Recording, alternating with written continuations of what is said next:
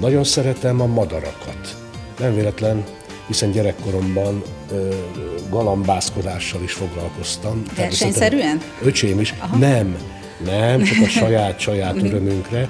Nekem postagalambjaim voltak, a testvéremnek pedig keringői.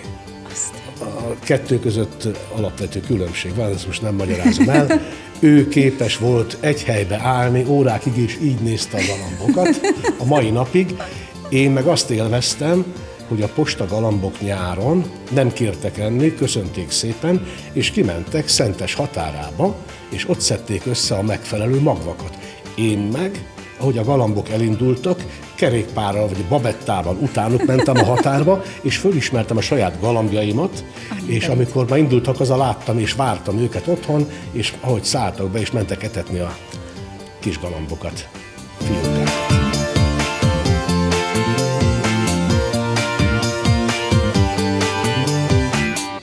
Szeretettel köszöntünk mindenkit, ez a Mindig Veled, a Vörös Marti Színház podcastja, és vendégünk a mai napon Gáspár Sándor. Szeretettel üdvözöllek, nagyon vártam már, hogy gyere hozzánk, és hogy tudjunk egy kicsit beszélgetni.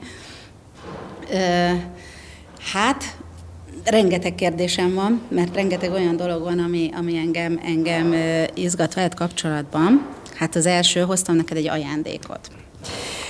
Nem tudom, hogy mit fogsz szólni hozzá, vagy mit fogsz rá reagálni. Akik hallgatnak minket, őket megnyugtatom, hogy látni fogják majd azt, amit, amit én adok Sándornak, mert a Facebook oldalunkon is, és a vörösmartiszínház.hu-n is látni fogják majd ezt a képet, amit most átadok. Én ezt találtam rólad, és a testvéredről, Gáspár bizony, Tiborról. Bizony, bizony. Ezt ugye egy sajtófotós hölgy készítette, aki, aki rengeteg színházas képet készített. Mesélsz nekem egy kicsit erről a képről, ez hogy született, hol született? Ezt eh, nagyon pontosan meg tudom mondani, hogy mikor született. Ez 1978-ban született. Igen.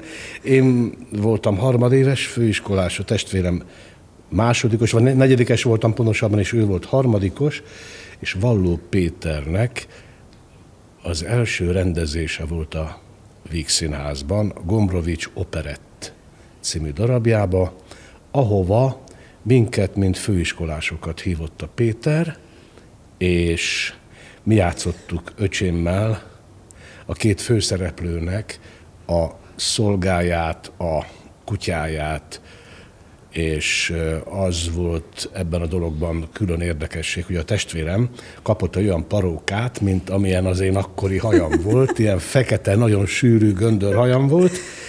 Ami még érdekes, hogy az megmaradt bennem, hogy az akkori élet és irodalomban megjelent egy nagyon komoly kritika, és egy karikatúrista a cikket egy rajzával vezette föl, melyen öcsém meg én kisé elrajzoltan így a levegőben egymás testéből egy ilyen dinamikus száguldást produkálunk, amit egyébként a gyakorlatban is sikerült. Tehát a fizikai színháznak az alapjait megteremtettük, és szerintem a Horváth Csaba is, ha megnézné, büszke lenne ránk. Akkor ez egy emlékezetes dolog volt. Hogyne, ezzel a próbaidőszakkal egy párhuzamosan a Pesti Színházban Várkonyi Zoltán eh, próbált egy örkény darabot, és mindig hamarabb befejezte a próbát, és átjött a Víg Színházba nézni a mi próbánkat.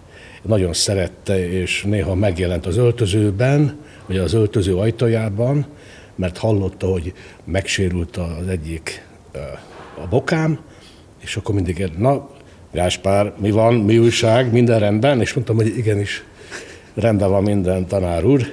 Tehát egy, egy nagy, nagy érdeklődéssel várt előadásban vagyok én a testvéremmel itt, fiatal férfiként a testvéreddel való kapcsolatot ö, szimbolizálhatja akár ez a, ez a kép, vagy amit mondtál az előbb, az, az ütötte meg a fülem, hogy egy ilyen nagyon dinamikus, egymásból kinövő, mint az a karikatúra volt, amit az előbb említettél. Ilyesmi a ti kapcsolatotok? Igen. Másfél év a korkülönbség közöttünk, sőt, talán még annyi sincs, 16 hónap, és nekünk az teljesen természetes volt, hogy én egy évvel mindig előtte jártam, és ő mindig egy évvel jött utánam. Tehát, hogyha én elmentem mondjuk Bölcsibe, egy év múlva jött ő is. Ugyanígy végig követtük egymást. Ha elmentem mondjuk kézilabdázni, ott volt ő is egy év múlva. Ugyanígy a focira, birkozásra, és a középiskolára is vonatkozott, sőt a diák színpadra is, és aztán, ahogy engem fölvettek a színműre, elmentem Kalocsára, jövőre fölvették a tesómat is, és őt is elvitték katonának Kalocsára. Tehát nálunk ez teljesen természetes volt, hogy, hogy valahogy úgy egymásból, ahogy a, az előbb a rajz kapcsán említettem, így, így, így együtt röpülünk, és meg kell, hogy mondjam, hogy bár az utunk szétvált, ami természetes is, hogy én a pályámat Budapesten kezdtem, és több évtizeden keresztül szinte ki sem mozdultam a főváros belvárosából. Víg Színházban kezdtem, aztán alapítója voltam a Katona József Színháznak, ahol öt évig voltam, aztán szabadúszó voltam, dolgoztam sokat a Radnóti Színházban, ott voltam annak is szinte a megalakulásánál, aztán a József Attila Színházban, sorolhatnám rengeteg helyen, és akkor 92-ben, a 7 év szabadúszás után alakult meg a Művész Színház, ami nem élt meg ugyan hosszú életet, de életre szóló tapasztalás volt és, és élmény. A nagy, nagy, nagy mogulokkal együtt dolgozni, mint Garas Dezső, Darvas, Törőcsik Mari. Fantasztikus volt. Utána ö, szintén a katonában, és majd az új színházban dolgoztam, és a Nemzetiben. Tehát így összefoglalva ezt a pár évtizedet, hogy ö, Fehérvár az első olyan nagyon fontos hely az életemben, ami nem Budapest belvárosához köt. Emlékszel arra, amikor Fehérváron először otthon érezted magad? Tehát amikor azt érezted, hogy én most itt megérkeztem, én jó helyen vagyok, ez, itt, itt most minden rendben, harmónia van. A harmónia a színházi világban nem biztos, hogy, nem biztos, hogy, hogy, jó. hogy önmagában csak egy pozitív kifejezés. Nem. A, a, a, a színház az mindig is a, a, az érzelmek, a végleteknek a területe, és a, a harmónia az maximum egy évad végi összegzésben lehet, egy, mert közben folyamatosan küzdünk az anyagért önmagunkkal, e, tehát a, a, a színpad az nem a nyugalom terepe. Én hamar egyébként e, beláttam, felfogtam, megértettem ennek az egésznek a lényegét. Először is volt bizalmam a vezetőségben, és ezáltal nem csalódtam abban, hogy ki-ki hogyan hozta magával akár a saját csapatát, és hogyan lesz ebből az itteniekkel együtt egy nagyon komoly társulat. Ez már az első évad végén világossá vált számomra, hiszen olyan nagy volumenű előadásokat hozhattunk létre, mint akár a Lír király, aztán jöttek a többi előadások. Nagyszerű példákat tudnék mondani arra, hogy nem kamara előadásokban próbáltak minket összerakni, hanem igenis komoly, nagy jelentőségű, többszereplős, többdimenziós színművekben, akár a Mester és Margarita, és aztán később a Hamlet, és sorolhatnám végtelenül, sok példa lenne erre. Tehát hamar megnyugodtam, hogy jó helyen vagyok, és azok az igényeim, amik folyamatosan mozgásban tartottak a fővárosi évek alatt, azok egyáltalán nem, hogy kevesebbek lettek volna, vagy nem koptak ki, hanem sokkal inkább ambicionáltak ebben a társulatban. Mik ezek az igények? Hogy ne a rutin, ne a megszokás, ne a bevett berosdásodott panelek mozgassanak egy társulatot, hanem tudjunk egymással csodálkozni, alakuljon ki a bizalom, az, hogy életemben nem gondoltam volna, hogy akár a Horváth Csabával egy nagyszerű vállalkozásnak lehetek az egyik tanulja, szereplője, sőt főszereplője, amit remélhetőleg hamarosan látni fog a Fehérvári közönség. A Tragédia 2-ben, ahol is én Picasso-t játszom a dél-franciaországi színben, illetve, ha nem tűnik nagyképűnek az én számból, táncolom. hát a kép, kép alapján, meg amit elmeséltél róla, igen, hát ez, ez igen, kódolva igen, volt igen, igen. valószínűleg, hogy ennek igen. el kell következni. Akkor még nem voltam 24 se, most pedig már elmúltam 64. Tehát azért közben... De hát megmaradtak az alapok. A, a, a, a tánc készségem nyilvánvalóan csiszolódott, azt mondta. Szeretsz egyébként táncolni? Nem é, csak a színpadi táncról Nem, nem, bulizni nagyon, bulizni igen? nagyon szeretek, persze, persze. Igen, igen, igen. A társulatban egyébként, akár az itteniben, itt azért nagy, rengeteg fiatal van, nagyon sok, sok pályakezdő. Előfordul, hogy kvázi bölcsként tanácsot adsz, vagy igénylik a tanácsaidat, vagy Ö, szoktatok úgy a szakmáról beszélgetni? Szoktunk hogy... a szakmáról beszélgetni, de óvom magamat attól, hogy én most tudatosan ilyen bölcs buthába üljek a, a, a társulat középső asztalánál, és engem így körbejárjanak a fiatalok. Nem, nem, nem, nem, nem. Sokkal inkább azt élvezem, hogy ha elkezdünk dolgozni, akkor az a fiatal ember, aki velem dolgozik, ugyanolyan szabadnak érezze magát. Vagy lássa rajtam, hogy én is ugyanolyan kötött vagyok még egyelőre. Ne feszélyezze őt az, hogy én esetleg tapasztaltabb vagyok, rutinosabb vagyok, hanem emberi gesztusokkal ezeket föl lehet oldani. És én azt gondolom, remélem nagyot nem tévedek, hogy szeretnek velem a fiatalok dolgozni. Tudsz tanulni te is tőlük? Persze. Hát hogyne. Ami, ami, ami a leges legfontosabb talán, hogy a velük való munkában folyamatosan frissül bennem az újratervezés folyamata, nem hagy ellustulni, megpihenni abban, hogy ami az ő ambíciójuk, az nekem se idegen, és ez nem korkérdése. Ebben tudnak ők megerősíteni engem, illetve hát egymást oda-vissza nyughatatlan típus vagy? Mondtad ugye, hogy a színházban nincs, nincs harmónia. Már ez most nem egy rossz értelemben vett kifejezés, hogy nincs harmónia benne, hanem e, nyilván kellenek a végletek. Te az életben is ilyen vagy? Tehát, hogy nem tudsz megpihenni egy kicsit, akár egy sorozatot megnézni, hogy most nem érdekes semmi mindent kizárólag. Nem, nem, nem, Kifejez, kifejezetten vágyom is a harmóniára, tehát azért a, a színházba is végül is az összes összecsapások, hullámok hátán leföl, valami olyasmi felé haladunk, ami a megoldás, ami végül is egyfajta harmónia, hogy elvégezzük a munkánkat a megfelelő szinten. Ugyanígy az életben is természetesen nagyon-nagyon szeretem a természetet. El tudok bambulni órákig,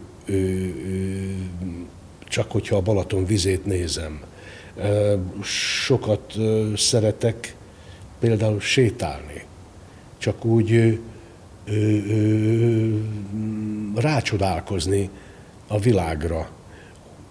Rengeteget járok autóval, és újra felfedezem a környezetemet, hogy ahol viszont gyalog megyek végig, vagy kerékpárral, egy egész más világ nyílik ki. Csodákat látok, fantáziából, hogy, hogy ember, polgártársaim akár csak a kis erkélyükön, vagy a kicsi kertjeikben, mi mindenre képesek. Nagyon szeretem a madarakat. Nem véletlen, hiszen gyerekkoromban galambászkodással is foglalkoztam. Versenyszerűen? Öcsém is. Aha. Nem, nem, csak a saját, saját mhm. örömünkre. Nekem postagalambjaim voltak, a testvéremnek pedig keringői. Azt. A kettő között alapvető különbség van, ezt most nem magyarázom el. Ő képes volt egy helybe állni órákig, és így nézte a galambokat a mai napig. Én meg azt élveztem, hogy a posta galambok nyáron nem kértek enni, köszönték szépen, és kimentek Szentes határába, és ott szedték össze a megfelelő magvakat. Én meg ahogy a galambok elindultak, kerékpárral vagy babettával utánuk mentem a határba, és fölismertem a saját galambjaimat, Amit és amikor már indultak, az a láttam, és vártam őket otthon, és ahogy szálltak be, és mentek etetni a kis galambokat, fiókákat. Nem Tehát sem. nagyon szeretem a, a madarakat, és kifejezetten meglepett az, hogy reagáltam a Madárvédők Szövetségének egy felhívására, és valami elképes összeget elküldtem.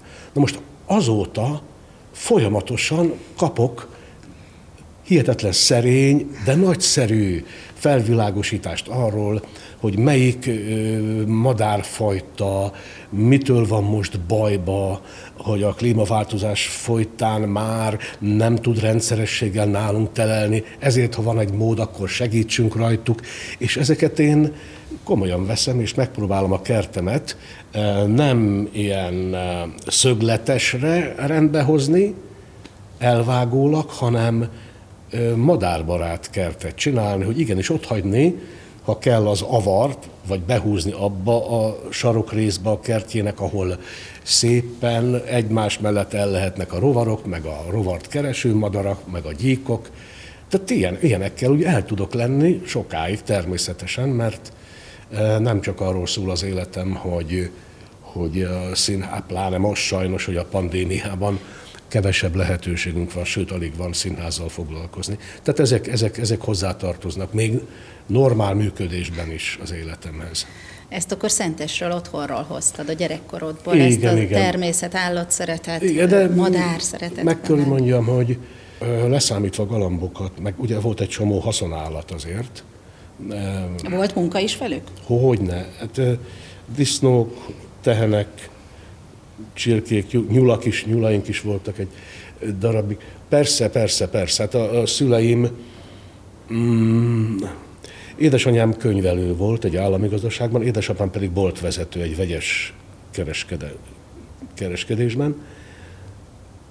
Tehát a paraszti munkát, hogy úgy mondjam, mi kénytelenek voltunk megismerni ilyen kispolgári családhoz képest is, mert ahhoz, hogy a 60-as években egyáltalán minket tudjanak tanítatni, meg egyáltalán megadni mindent, amit úgy gondoltak, hogy jár, ahhoz viszont dolgozni kellett, és kitalálták a szüleim, hogy ezzel kezdenek el foglalkozni a rendes napi munkájuk mellett. És ebben mi is kivettük a részünket, tehát így kerültünk közel ehhez a fajta létezéshez is.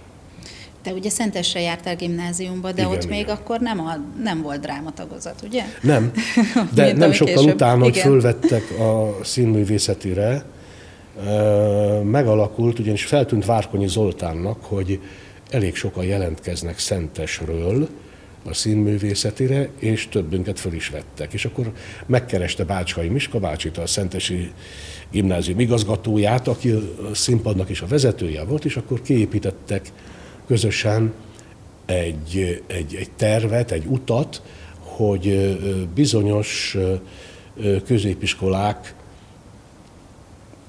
állami segítséggel, minisztériumi segítséggel létrehozhatnak a gimnázium vagy középiskolán belül egy drámai tagozatot. És így alakult meg Szentesen, és a Vörös Martiban, Debrecenben, aztán persze ennek most már többféle változata is van. Tehát igen, így büszke is vagyok rá, hogy az én munkásságom is hozzájárult ahhoz, hogy a mai napig ezek működjenek.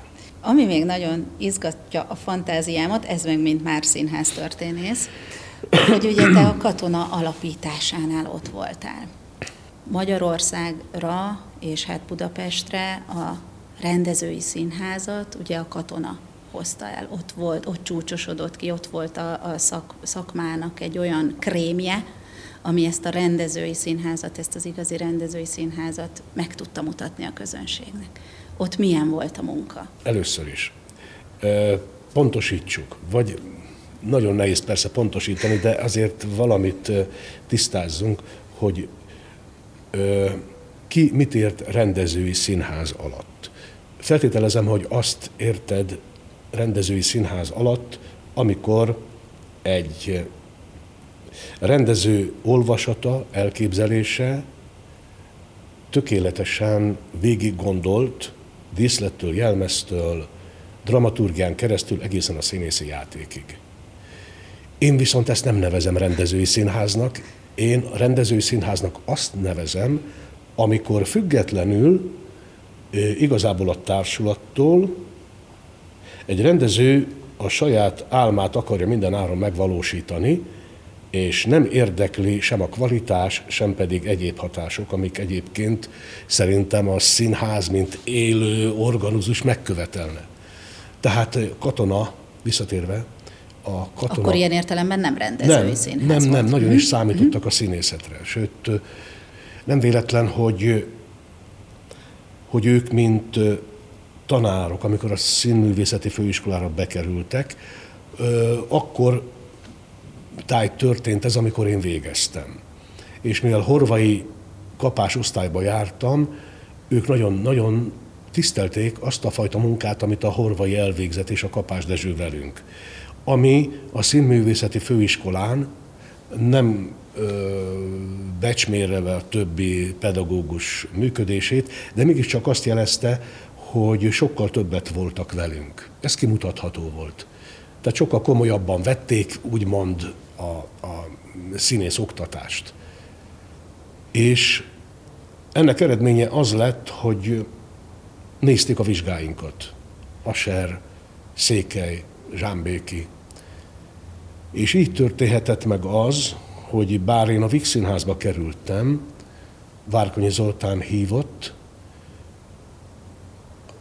sokáig vacilláltam, hogy mit csináljak. Nem is tudom miért, még nem egyszer vizsgaelőadásunk volt délután négykor a Szentkirályiban, és fél négykor a portás hívott belső telefonon, hogy azonnal menjek a telefonhoz, mert Várkonyi Zoltán hív. És a Várkonyi Zoltán akkor már kórházban volt, és kb. ennyi volt a beszélgetés. Gáspár, hallom, még nem ment be aláírni a szerződést a végbe. Ne szórakozzon velem, menjen be, azt írja alá. Viszlát. És akkor kicsit elszégyeltem magam, hogy egy ekkora ember, de tényleg, szóval egy fantasztikus, nagyszabású művész ember, mint utólag kiderült a halálos ágyából, fölhív engem taknyos főiskolát most végző fiatal embert, hogy ne szórakozzak, mert írjam már azt a szerződést, ami egy ajánlat volt a Víg Színházban. Na, tehát ezt a kis zárójelet el kellett, hogy mondjam, mert azért ez... Hát azért ez egy nagy batyú. Igen, és, és ö, oda szerződtem a Vigbe. Várkonyi sajnos meghalt őszre, ősszel. Egy évet voltam a Vix Színházban, az Elefántember főszerepét játszhattam el a Pesti Színházban, amit közel százszor játszottam. És nagyon, nagyon szép munkáim voltak.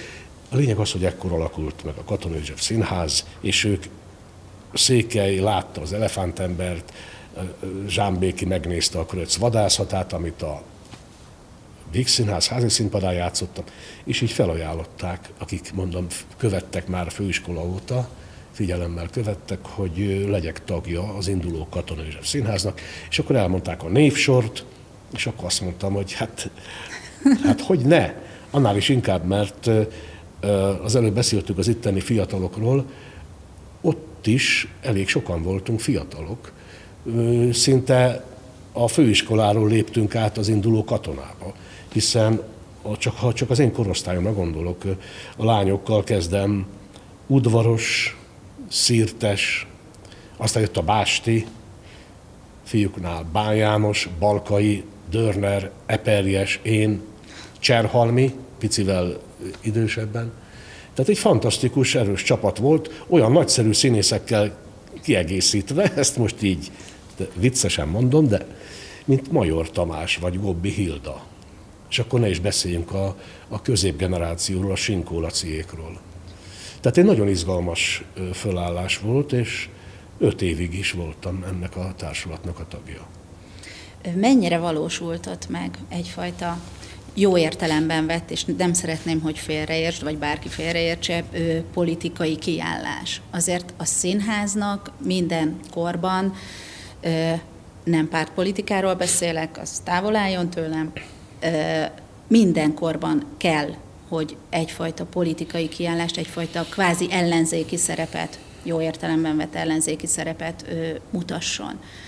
A katonában ez megvolt, és hogyha utána kicsit tovább gondoljuk, a mai színházban megvan? Én azt hiszem, hogy, és ez érvényes, onnantól számítva, és hogy a katonában dolgoztunk a mai napig, hogy én ö, nem nagyon tudok mit kezdeni esztétikai értelemben a direktbe politizálással. Én szerintem sokkal mélyebb, sokkal nagyobb hatásfokkal tud működni az a fajta színház és minden művészet, ahol emberi sorsokon keresztül mutatunk meg valamit, és nem plakátszerűen kezdünk el napra kész politikai műsorokat csinálni. Szerintem a színház az nem műsor. Van egy műsorterv, és azon belül csinálunk lehetőség szerint nagyszerű előadásokat. Tehát a, a, a direktbe politizálással soha nem is tudtam, és ma sem tudok egyetérteni. Természetesen azt a fajta színházat szeretem, ami igenis politikus, ismételve önmagamat, ahol az adott társadalomban emberi sorsokat tudunk megmutatni. És a, a színház feladata amellett, hogy szórakoztat, de ennek is többféle ága boga van, az is hozzátartozik, hogy tükröt tart a társadalomnak. És abban a színházban nem hiszek, ami ezzel nem akar szembesülni, hanem azzal menti fel magát, hogy annyi baja van úgyis az embereknek, én csak szórakoztatni akarom. Oké, okay, de akkor engem az a színház önmagában nem érdekel. Hiszek abban, hogy, hogy lehet felelősséggel is szórakoztatni. És nem véletlen egyébként, hogy a klasszikusok a mai napig élőek tudnak lenni, mert a legnagyobbak ezt tudták tehát a Molière, Csehov, ha csak a két, vagy akár csak a görögök. A kortárs drámákban is azt szeretem, amikor valóban hiteles szoció háttérrel, nem realista módon, de mégiscsak egyfajta hitelességgel képes szólni a jelenről, vagy akár abszurd módon, de a jelenről. És azokat az embereket, akiket mi ezekben hitelesítünk, nem minősíti, hanem mi ezeket megpróbáljuk élettel megtölteni, és majd a lentülő eldönti, hogy hol van az igazság. A lehetőséget kell kínálnunk. Tehát azt a, és megint a plakát példával jövök, azt a típusú előadást nem szeretem, ami azt üvölti, hogy itt van az igazság. Nincs senkinél nincs. Lehet saját igazsága, de egyetemesen kijelenti, hogy nálam van az igazság, hát az akkor a jó Istennek képzeli magát. De alapértékek azért vannak, nem? Hát hogy ne? Ami mellett mondjuk ki Hát hogy ne? Hát hogy ne? Persze. Azért mondtam azt, hogy emberi sorsokon keresztül elhelyezve egy, egy, egy, egy valós ö, szoció létezésbe, emberábrázolásról beszélünk. Az, hogy meg rámutassunk arra, hogy, hogy valami nem stimmel a világban, az a, a művészeknek is, egyébként az újságíróknak is feladata lenne. Én néha azt hiszem, de lehet, hogy egyedül vagyok vele, hogy mintha egy kicsit megborult volna a világ, és már objektív újságírásról már nem beszélek. A színházban meg nem mindig érzem azt, hogy megvan ez az erős tükörtartás, hogy megmondja azt, nem mondja meg, mert ahogy mondtad, nem mondhatja meg, mert senkinél nincs a bölcsekköve, de picit megmutathatja, hogy talán erre fele is jó lenne menni, vagy talán ez az alapérték, ez lehet annyira fontos, hogy nektek is mindannyiótoknak fontos legyen. Ez a tükörtartás meg van még. Én azt hiszem, hogy igen. Természetesen nem feltétlen kell egy operettet úgy előadni, hogy minden áron be akarjuk keretezni, és egy tükröt akarunk ezáltal tartani. Tehát van önmagában a műfaj, ami lehet szórakoztató. Persze azt is lehet többféleképpen csinálni. Tehát itt azt hiszem, hogy a legfontosabb az, ha egy népszínházi fölállást hiszünk és képviselünk itt a Vörösmarty Színházban, hogy a műfajok egymás mellett elférjenek, és a megvalósítás igénye legyen a közös nevező azokkal az előadásokkal, amik igyekeznek tükröt tartani. Azokkal is. Tehát itt van jelen is ez az igény, és azt gondolom, hogy mindezt nagyon jó ízléssel és kellő művészi alázattal és képességgel műveli ez a színház. Szeretsz egyébként politizálni? Nem akarok minősíteni senkit kollégáim közül, akik a Facebookon nagyon komoly bloggerként hozzászólnak a szakma és az ország ügyeihez, és ettől hangosak, és a többi, és a többi. Szívük joga. Én természetesen szoktam politizálni barátaimmal, ha nem is vérre menő vitákat, de de nyilván az ember megpróbálja felfogni azt a világot, ami körülveszi, és azon belül elhelyezni önmagát. Tehát ez már csupán az önmaghatározásunkhoz is elengedhetetlen.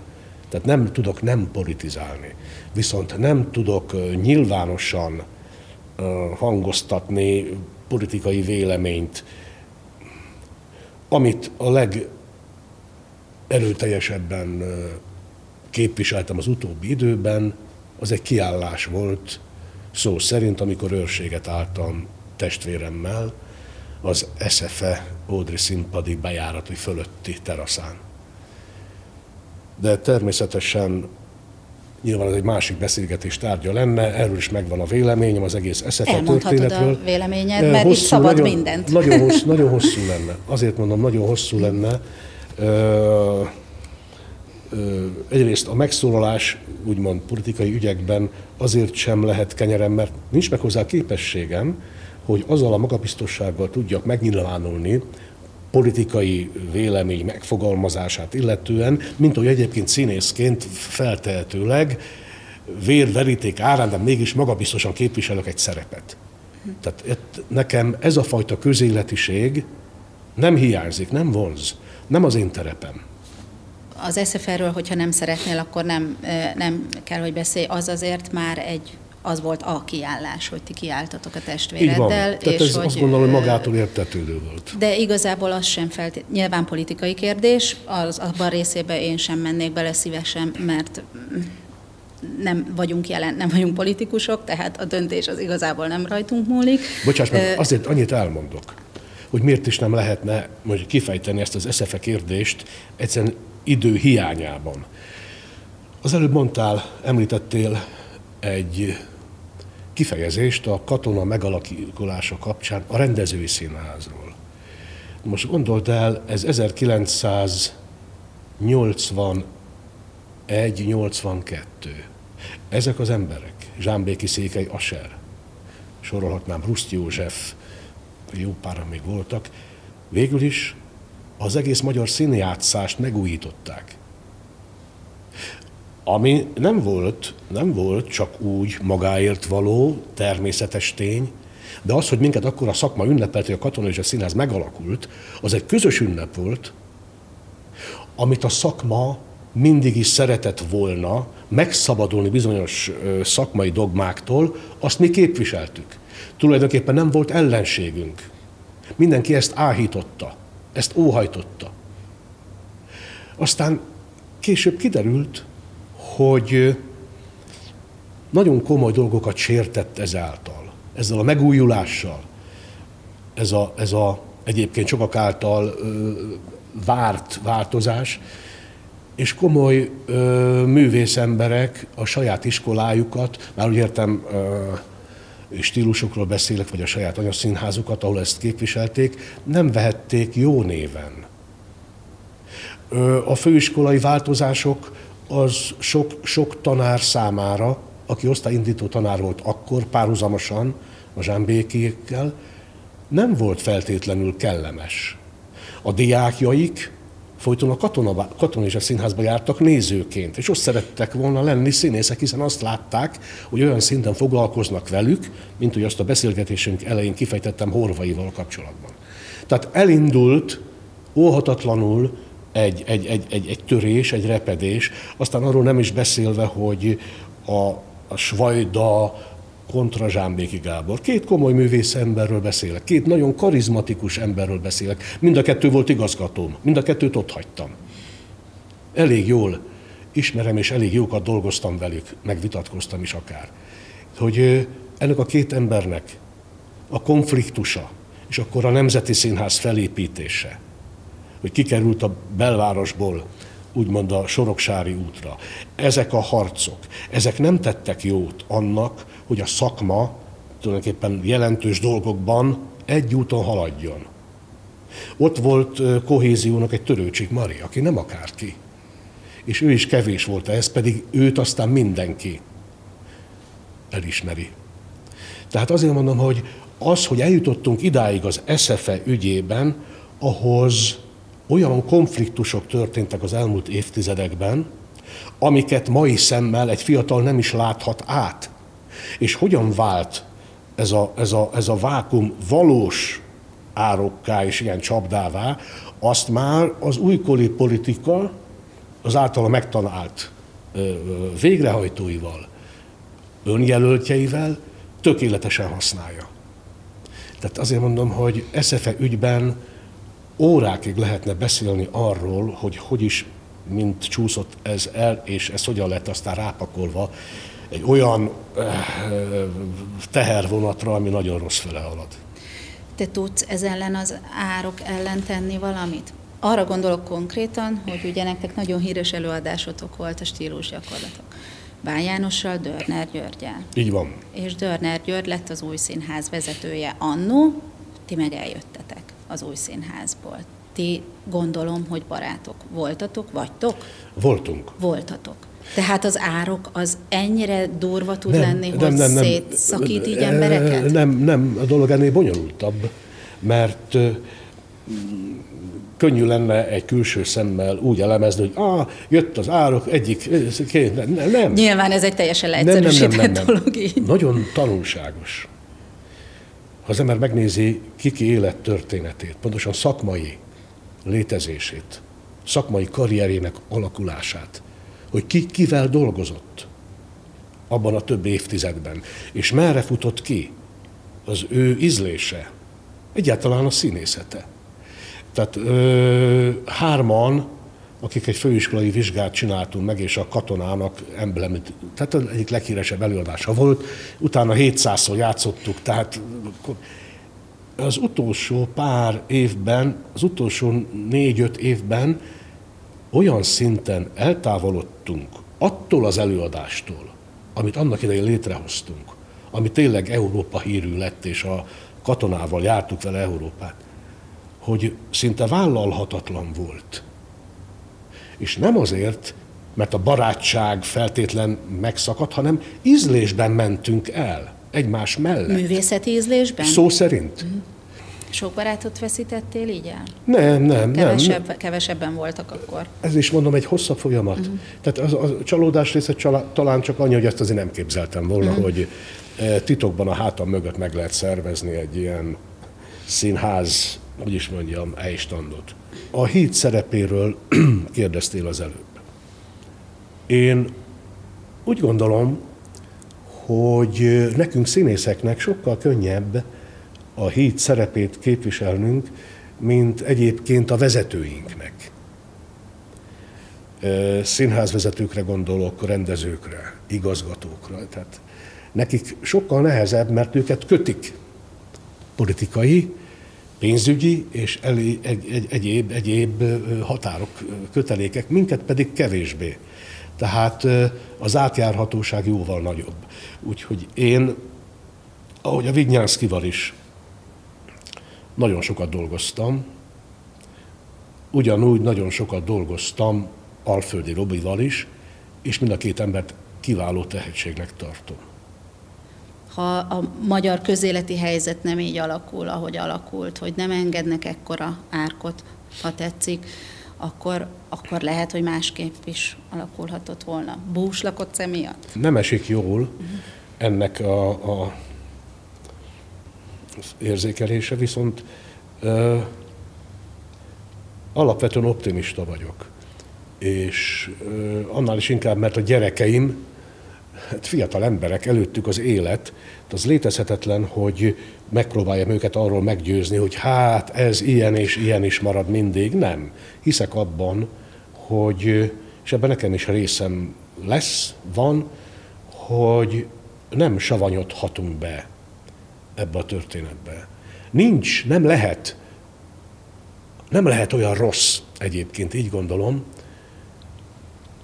mint amilyen volt mondjuk az 50-es években, amikor a szüleim voltak nagyon fiatalok, és talán még meg se születtem, vagy megszülettem már, és abban a világban éltek, és akkor voltak fiatalok, és boldogok voltak.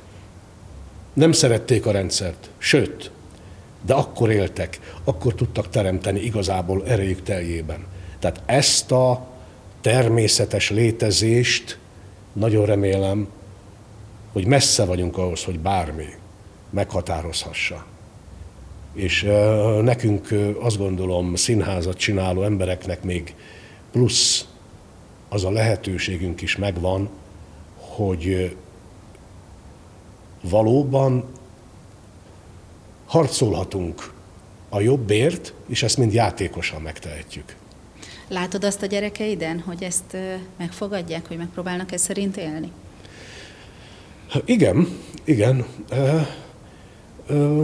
nagyon pontosan érzékeli a fiam is, aki, aki zenész, hogy, hogy hogyan történnek bizonyos pályázati pénzelosztások, stb. A, a lányom szabadúszó színész, ő is pontosan érzékel dolgokat. De egy centit se gondolom azt, hogy ők mindezt egy életre szóló kilás, kilátástalanságnak fogadnák el, hanem a maguk módján ö, élik és teszik a dolgukat, és megpróbálnak felnőttként gondolkodni, és olyan közösségbe létezni, ahol egymást nem gyengítik, hanem erősítik mindazzal, ami körülvesz minket. Neked van olyan dolog, amit amit nagyon szeretnél, ami, amire nagyon vágysz, amiről úgy érzed, hogy hiányzik az életedből? Nekem nincsenek, nem is voltak szerepálmaim. Ha, ha, ha valamit úgy kérhetnék a Jóistentől, akkor talán az, hogy adja meg nekem, hogy minél tovább tudjak lelki és fizikai értelemben és szellemi értelemben olyan tehetséges közekhez tartozni, mint most a Vörösmarty Színház. Hát én is ezt kívánom akkor neked. Köszönöm szépen, hogy elfogadtad a meghívásunkat. Én köszönöm. A Mindig Veledet a Vörösmarty Színház podcastját hallották, és köszönöm Tormas Anyinak is, hogy a képet és a hangot biztosította nekünk. Fejér Erdély hallották viszont hallásra.